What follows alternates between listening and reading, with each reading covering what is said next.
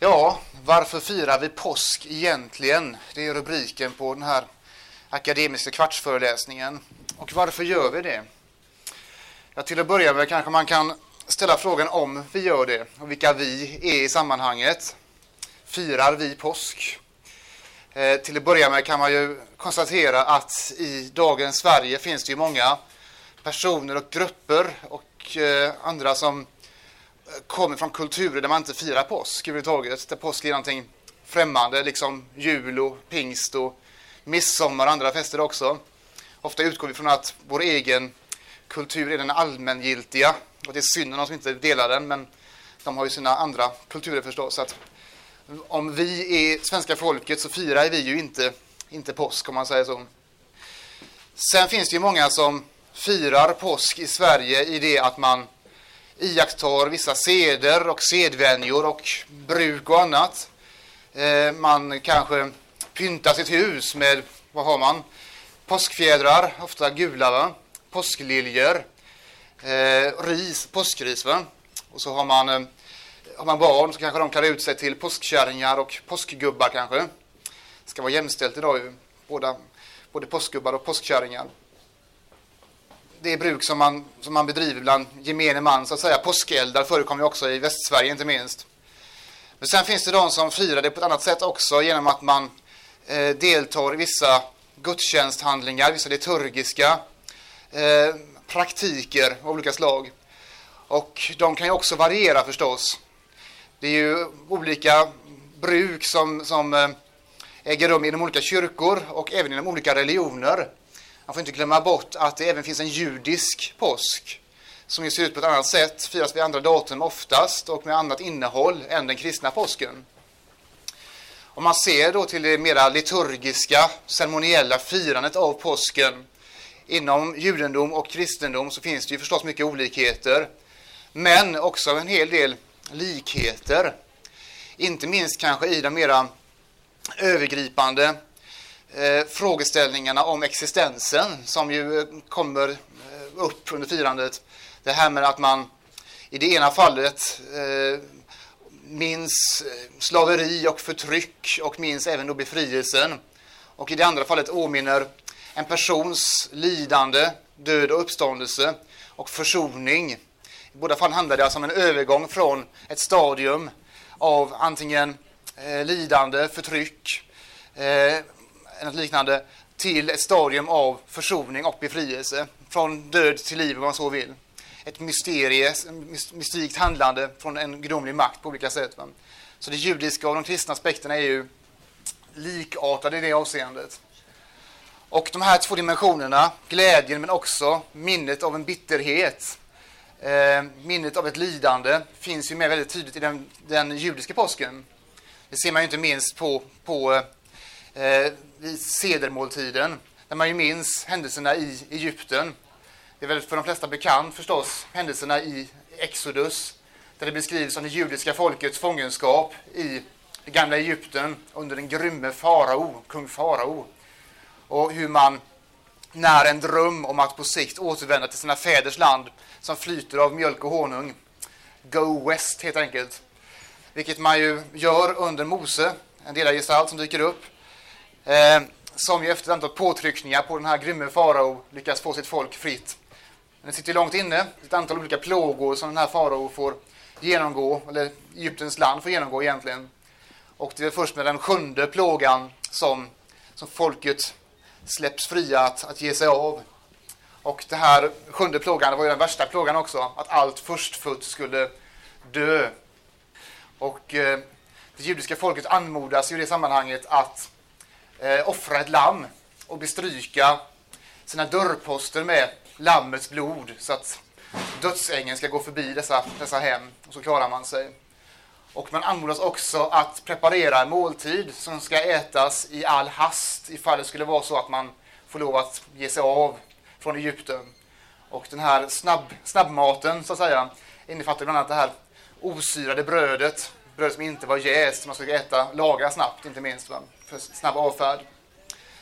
Och sen, i anslutning till den här befrielsen som sen sker, så får ju folket också en uppmaning att, att fira den här händelsen, minnas den, på ett rituellt sätt. Och det gör man ju också eh, på egentligen två sätt. Dels med det här eh, påskalammet som offras i templet den 14 Nisan som det heter. Eh, mitten på månaden Nisan egentligen. I den judiska kalendern. Och man äter den här sedermåltiden som fortfarande aväts. Den med offerlamm är inte kvar längre eftersom det inte finns någon tempel längre i Jerusalem. Faktum är att bruket med offerlamm lever kvar ändå i en liten grupp som kallas för samarier. Ni kanske har hört om den barmhärtige samariten. Han var ju samarier och den här lilla gruppen som finns kvar än idag, de eh, har fortfarande det här som praktik, det med offerlamm. Eh, för övrigt. Men det som annars lever kvar är ju det här med sedermåltiden, va, med dess minnen både av, av eh, fångenskapen och slaveriet, när man på bordet har saltvatten som innehar tårarna, man har det här brödet och man har eh, den här röda smeten som ska påminna om, om eh, murbruket och så vidare. Va? Så måltiden präglas av, av, av minnet av, av förtrycket och slaveriet men också av hoppet. Man dricker vin och man har ofta en bägare till profeten Elia som ska förebåda Messias. Va? Så både minnet av det förflutna förtrycket, samtida glädjen och det framtida hoppet. Va? Både, både förtryck, eh, negativa saker va? Och, och glädje och befrielse på en gång, egentligen i samma måltid.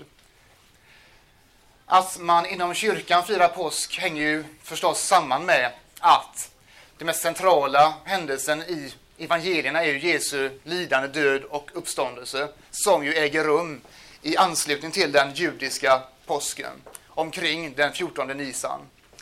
Och i den här händelsen så omgestaltas och omtolkas ju de traditionella judiska bruken i en ny kontext. Offerlammet som en symbol för Jesu lidande och offer. Eh, måltidens bröd och vin som en, en, symbol för Jesu eget lidande och, och förestående död. Det är ju det som förut firas idag på skärtorsdagen. Eh, minnet av hur Jesus instiftar nattvarden för övrigt. Eh, och detta lever ju sen kvar i, i nattvarden och i andra bruk. Men det skulle dröja ganska länge innan påsken blev en årlig högtid. Man tänker sig kanske att det alltid har varit en, en högtid som firas på våren inom kyrkan. Men så är inte fallet. Den tidiga kyrkan fanns det inga årshögtider som jul och påsk och pingst och så vidare. Men det kommer först något senare. Man firade förvisso påskhändelsen, men inte som en årshögtid, utan som en veckohögtid i gudstjänsten varje söndag söndagen, veckans första dag, så firar man eh, då som nu egentligen Kristi uppståndelse. Det är därför söndagen blir vilodag inom kristenheten i och med att det är uppståndelsens dag. Va? Så att man firade påsken som en sorts veckohändelse varje, varje liturgi. Man har ännu inga som sagt årshögtider. Det är först runt 170 efter Kristus ungefär som, som vi får det här med årliga högtider där man minns händelser i Jesu liv, eller apostlarnas liv. Eh, och då är det framförallt två högtider som är viktiga. Det är påsk och det är pingst.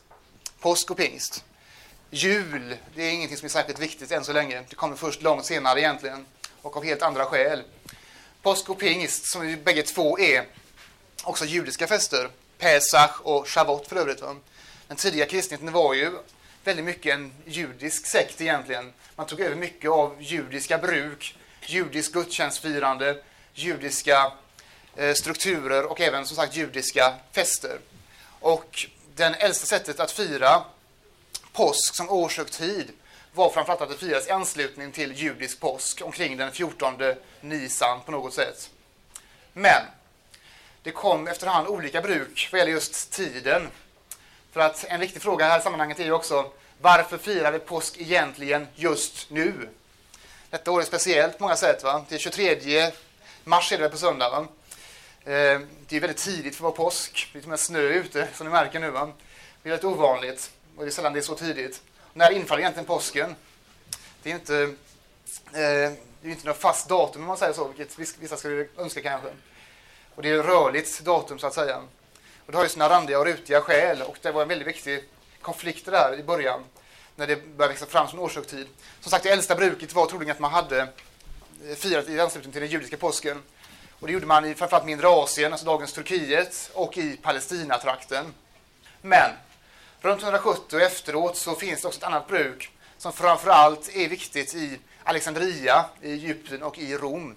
att man vill framförallt fixera att det ska vara på en söndag och man vill undvika att den sammanfaller med just judisk påsk.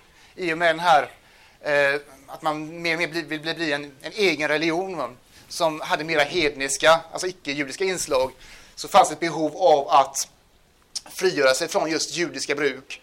Och det fanns en liten rädsla för att påsken skulle infalla samtidigt som, eller till och med kanske eh, före den, den judiska påsken. Så det vill man helt enkelt undvika.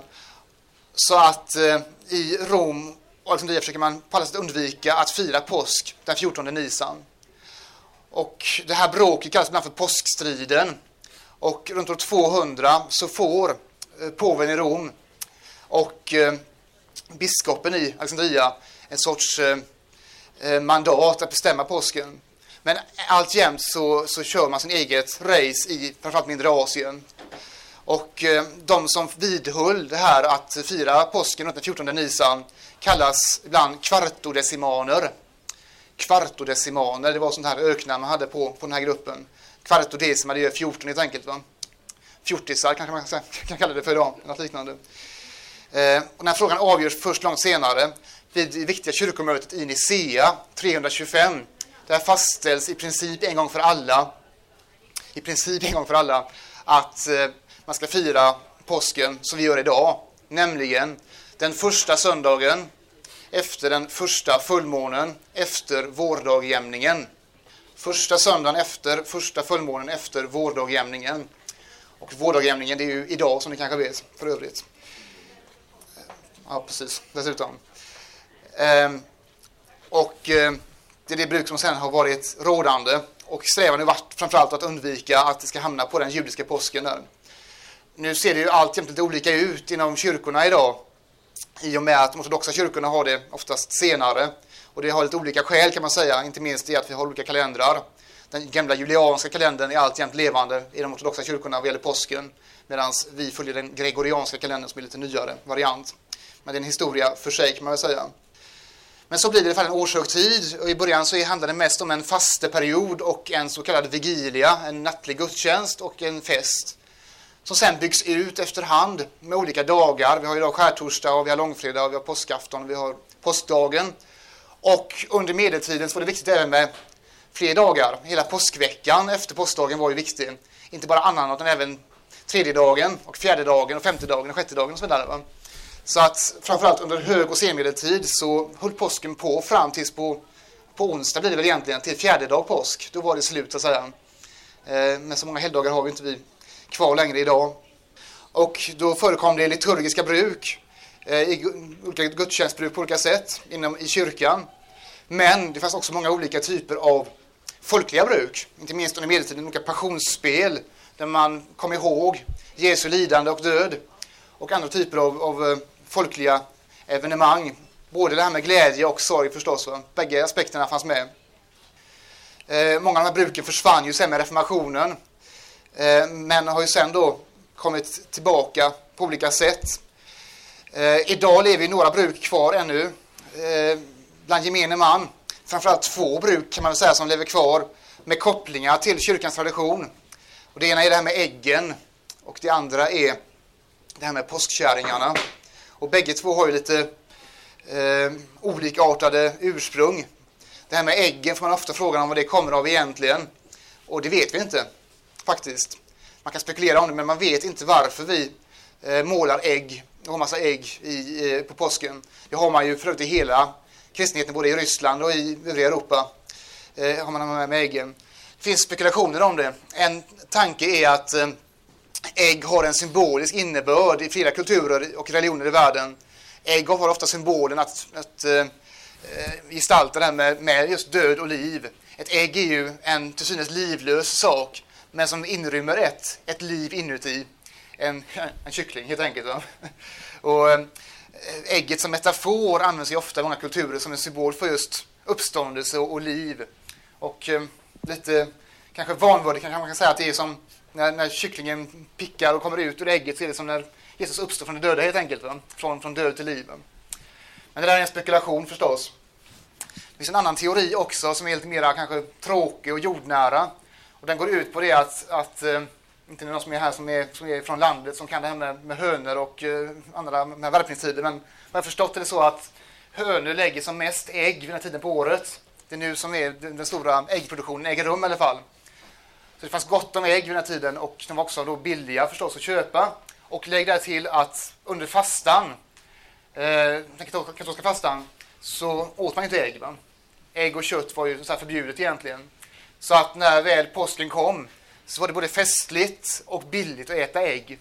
Så därför var det ganska givet att, att eh, äggen fick en viss position där. Va? Men det är också en, en, en, spekulation förstås. Vi vet inte exakt varför äggen är så viktiga.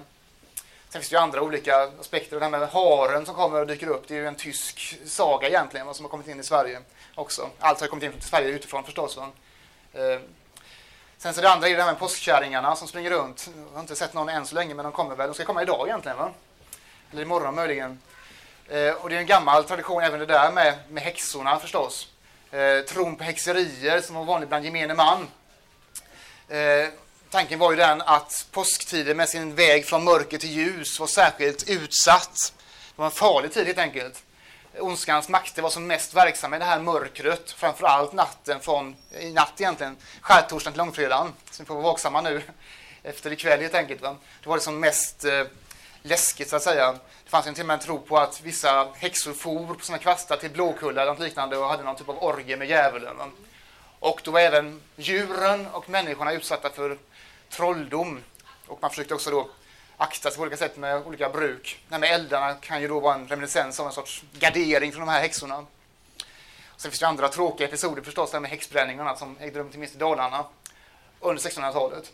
Men det är en annan historia förstås. De påskkärringar och påskgubbar som springer runt idag är ju mer en oskyldig reminiscens kan man säga av de här gamla hemskheterna får man väl säga egentligen. Va? Ehm, så det kanske är så att både de här äggen och de här påskkärringarna, bägge två innefattar de här två aspekterna. Det är både glädje och, och sorg och lidande på en gång, som vi minns i vår här historia. Och eh, för annars är det liksom det som är vanligt just det här med glädjeaspekten. Men eh, det som kanske då skiljer egentligen folkkulturen från eh, det liturgiska firandet, inte minst då judendom och kristendom, är just att, att det där även finns eh, också en, en, eh, aspekt på det negativa, på det, på det lidande och på eh, förtrycket. Och inte bara på, på glädjen, att de här två sakerna hör ihop någonstans. Va? En övergångsperiod. Kanske är det så att man bland gemene man snarare kanske vill jag säga, äta ägget och ha det kvar, så att säga. Sen att beakta de lidande aspekterna. Så, där några ord om varför vi firar påsk egentligen.